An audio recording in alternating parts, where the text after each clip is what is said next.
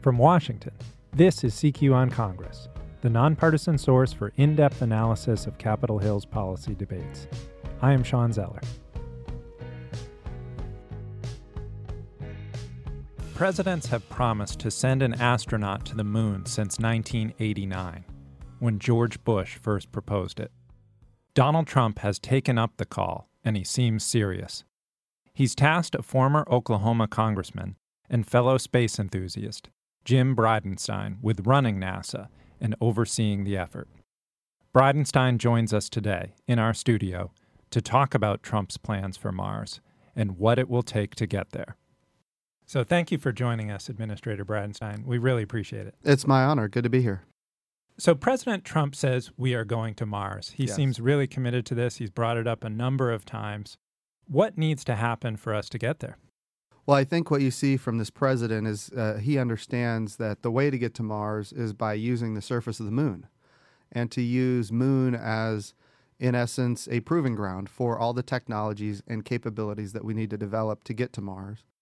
Uh, the president's Space Policy Directive 1 uh, directed us to go to the moon in a way that is sustainable. In other words, not like Apollo. If you look at the Apollo program, it was flags and p- footprints, and when it was over, you know, we, we, we came home and we never we never went back. Uh, he wants to take advantage of commercial capabilities. He wants to take advantage of international partnerships. When we look ar- around the world today, there's more commercial and international capabilities than ever before. And to go back to the moon in a sustainable way and build all of the capabilities that are necessary uh, to feed forward for a mission to Mars, that's the ultimate objective. And one of the crucial um, aspects of that, right, is is mining the water that would provide the fuel to get onto Mars. That is a piece of it. So we have to figure out how to, if you're going to go to Mars, it's about a six month journey to get there. By the time you get there, you're not going to come home for at least two years because the they're not going to be in the same you know plane around the sun, uh, and so being on opposite sides of the sun, they just we just not gonna, you're not going to come home for about two years. Uh, so you, you- we have to figure out how to utilize the resources of Mars in order to live for a period of two years before coming home. Uh, and the, the moon is the, the, the, the most optimum place to prove what we call in situ resource utilization uh, for life support and ultimately even propulsion uh, and power. Uh, so that what's unique about the moon is, uh, and we learned this in 2009, is that there are billions of tons of water ice at the poles, and water ice is, you know, it's hydrogen and oxygen. And when you break ice into its component parts and then you put it into cryogenic form, you know, liquid oxygen and liquid hydrogen, that's the same propulsion that powered the space shuttles, for example. But all of this water ice is available at the poles of the moon where there's permanent sunlight, which means that's a that's a power source. And the water ice, because there's permanent sunlight, there's also permanent shadows. We call them cold traps, where the ice is and stays. Being able to take advantage of that resource for uh, for survival, um, and then also even power and propulsion, uh, and even get it off the sur- you know once you take that cryogenic liquid oxygen, liquid hydrogen, uh, maybe even put it into orbit around the moon for a depot, uh, and that that can all you know develop capabilities for more fuel uh, to go to Mars, and then take that architecture, and uh, that architecture applies to Mars as it applies to the moon, because Okay. there's there's also a lot of water ice on the on Mars. So, Congress, in the last NASA reauthorization that it passed, uh, adopted this goal that exists of getting there by 2033. Sure. Is that realistic? Is it good to set a goal like that? That is a, a horizon goal. It's a visionary goal. Um, it's it's not necessarily going to be easy, and it could probably re- will probably require more budget than we have right now. Um, but it's not out outside the realm of possibility. Uh, certainly, it's it's it's an objective, but it's it's visionary. Right. And so we would be thinking to get to the moon sometime much more quickly than that. Absolutely, we want to be to the surface of the moon with humans inside of ten years. Um, I've talked to a number of experts. I, I interviewed uh, former astronaut Mark Kelly. I talked with House Science Committee Lamar Chairman Lamar Smith. And they say that the technology right now does not exist to get a person to Mars alive. We're talking about cosmic rays, radiation, the psychological effects of being in a small uh, ship for uh, many, many months, Yeah. over oh, two, three years. Can we develop that technology? The, the answer is yes, we can develop it. They're absolutely correct. We're not there right now. Uh, here's what we know about uh, physiology. Uh, every month that a- an astronaut is in space, an astronaut is losing 1 to 3% of their bone mass. So you add that up over a period of, you know, six months on the journey to Mars, and, and, uh, and that, that's damaging. We also know that the heart deconditions itself when you're in a microgravity environment. Uh, so we've got to figure out ways to make sure that the human physiology stays uh, conditioned and even in many cases better conditioned. Uh, and then we also know, as you mentioned, uh, the, the neurovestibular system. Um, when astronauts come back from the International Space Station, um, we find that sometimes it, they can't even touch their nose. And in some, for some astronauts, it takes as much as a month or, or more before they're able to, you know, take their finger and touch the tip of their nose. And uh, for some of them, you know, they're prohibited from driving cars. They're, uh, but here's the thing: these are American heroes, and we are learning about human physiology. That's another reason the moon is so important. Because imagine putting an uh, an astronaut on the International Space Station or some other, maybe even commercial space station for a period of six months, and then putting that person on the surface of the moon. We can very quickly learn if you're put in a one sixth G environment, uh, how does that affect? How does that help us mitigate the effects of the microgravity environment? Do, do you recover faster when you're in one sixth G, or do you recover slower when it comes to your the conditioning of your heart, you you getting your bone mass back when it comes to getting your your vestibular system working again? And of course, a, a lot of people, uh, as you mentioned, we we have a lot of concerns about the the galactic radiation uh, that ultimately could be very damaging to to to humans. So we can prove all of this out on the surface of the moon. Maybe having habitats that are underneath the surface of the moon, um, and and take all of those things that we learn and then feed it forward to Mars. But you're absolutely right; these are challenges that have to be overcome. Uh, human physiology is not designed uh, for space, and it's certainly not designed for planets other than Earth. But we can overcome it. You mentioned budget and the need for bigger a bigger budget. What are you talking about here? I mean, do you, we have a sense of the budget of what a Mars mission will cost? it again it depends on timing. How fast do we want to get there? Um, and and he- so here's what i would say. If you look at the budget that we're getting you know from the the president's budget request for example it, it- the president has been very generous in the nasa budget uh, while other budgets are um, being challenged nasa is actually being plussed up uh, by the president and then even better it goes to congress and they plus it up even more from where the president had plussed it up now um, the importance here is to recognize there is strong bipartisan support for the science and the technology, the discovery and the exploration that NASA does. And to get us to the surface of Mars uh, by 2033 would probably require even more. You spoke at the Human to Mars Summit at George Washington University in May, and I was struck you said we need to use public funds to enable private equity. And you hear that a lot that public funds aren't going to get us to Mars, that there's going to have to be some private sector buy in. That's right. But that it raises a question of what money is to be made for private companies going to Mars. So going to Mars is still a wide open question. The, but here's what we have right now because of what the private sector has already done. For the first time in human history, we have reusable rockets, uh, which is driving down the cost and increasing access to space, which means we can put more mass into space for a lesser cost than ever before, and then assemble parts of what would be, you know, a, a ship or a gateway, you know, to get to Mars um, we can assemble that in, in space, in, in either lunar orbit, or even we can assemble habitats in you know low Earth orbit. So again, the technologies that are coming from commercial industry, whether it's reusable rockets, the miniaturization of electronics, these capabilities are getting us more access to space at a lesser cost than ever before, and taking advantage of that in a robust way. Some of the markets that I believe are potentially there for the future. I mean, if you why why is commercial doing this? Well, they're doing it because they're serving, you know, a 200 to 300 billion dollar commercial communication um, capability that's in space. DirecTV, Dish Network, internet broadband from space, uh, remote sensing, imagery, weather. Um, that's why commercial industry is doing this. Imagine every time you flew an airplane if you had to throw the airplane away after you flew it. It'd be very expensive, cost prohibitive to fly. But because we have this commercial industry doing these innovations in a competitive marketplace, uh, we have more access than ever before. NASA needs to take advantage of that. And, and there is a potential at the moon. Again, we, we learned from, from 1969, the first time we landed on the moon, all the way up until 2009, we believed that the moon was bone dry because we just didn't have knowledge. Now we know there's potentially there's at least tens of billions of tons of water ice, potentially hundreds of billions of tons of water ice on the surface of the moon. We learned that in 2009. What we don't know about the moon is critical because there could be literally trillions of dollars of platinum group metals on the surface of the moon, which could change, depending on who gets it first, could change the balance of power on Earth. I'm not saying there is, but what's important to note is every single one of those pot marks on the moon represents an impact from an asteroid.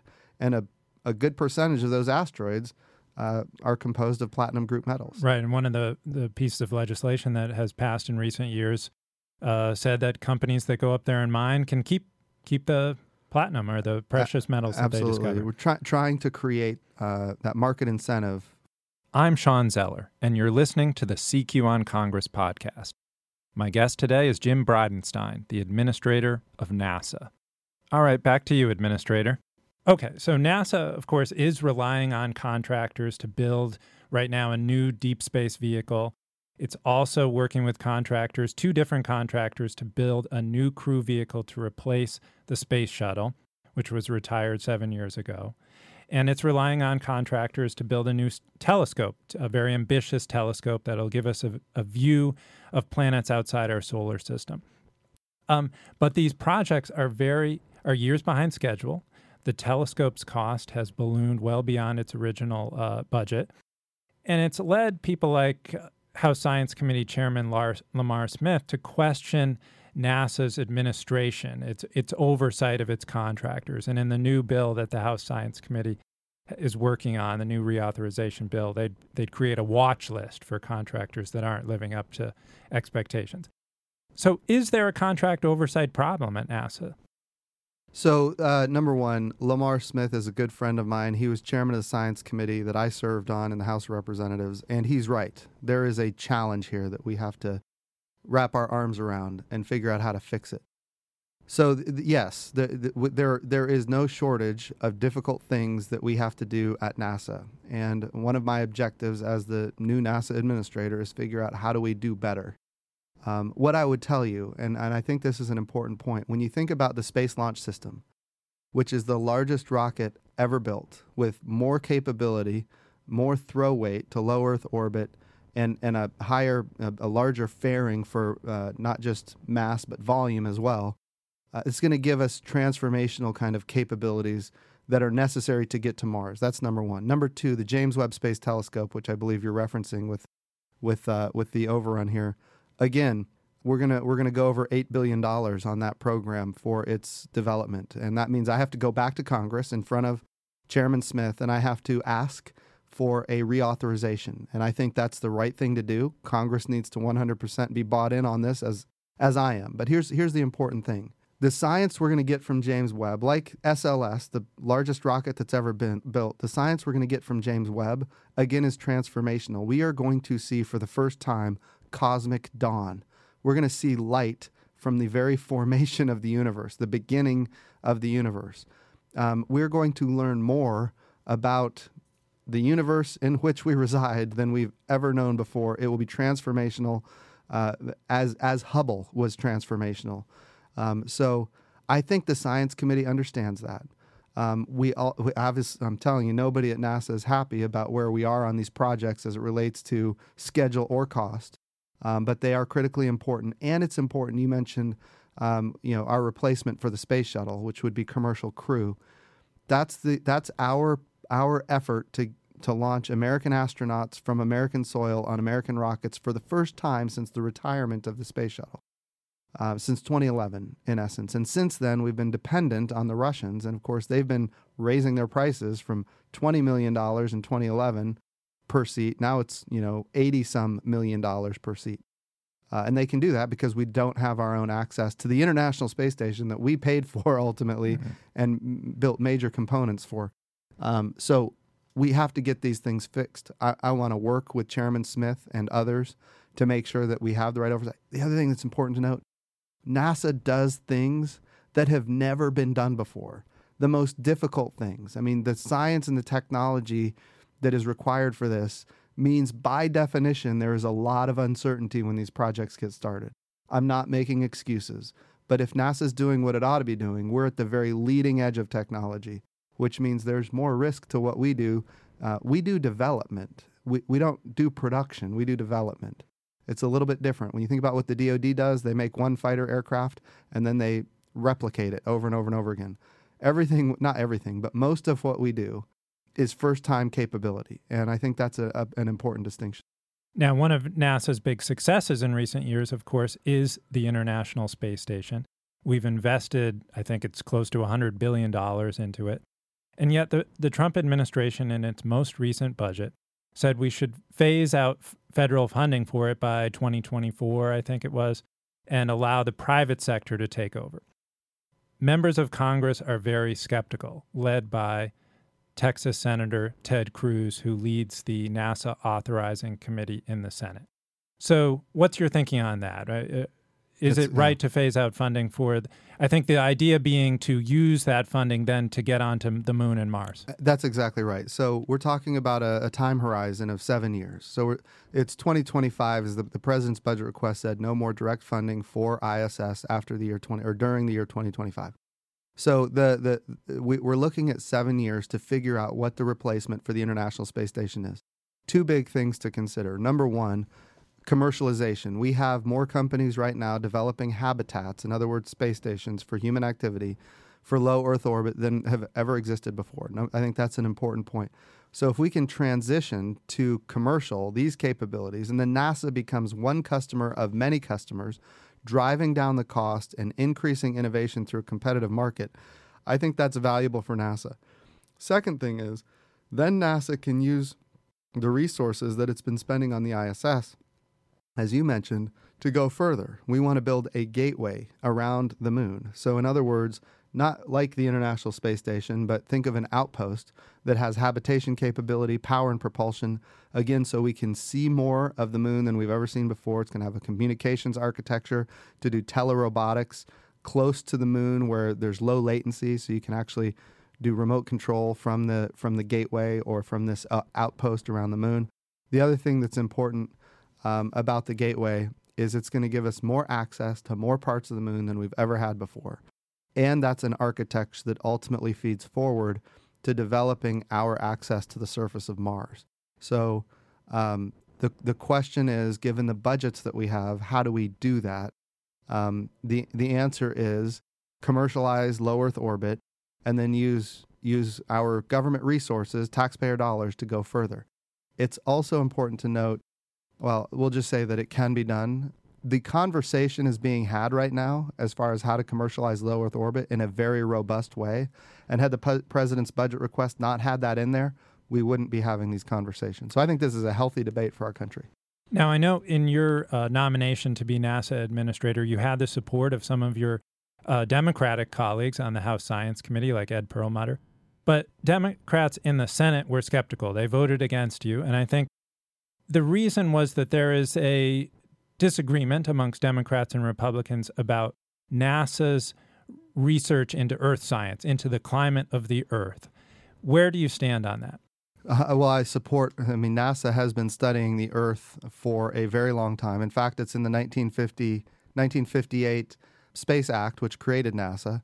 Um, and so uh, if you look at the again look at the president's budget request you know they they put forward a budget request and in that budget request they had a budget for earth science and that earth science budget presented by the president um, was higher than three of the years that obama was president and it was tied for that fourth year that obama was president. So the president's commitment uh, to nasa understanding the climate of the earth and how it's changing i think is there and of course, I've been very supportive of that. And of course, our friends in the House and Senate are as well.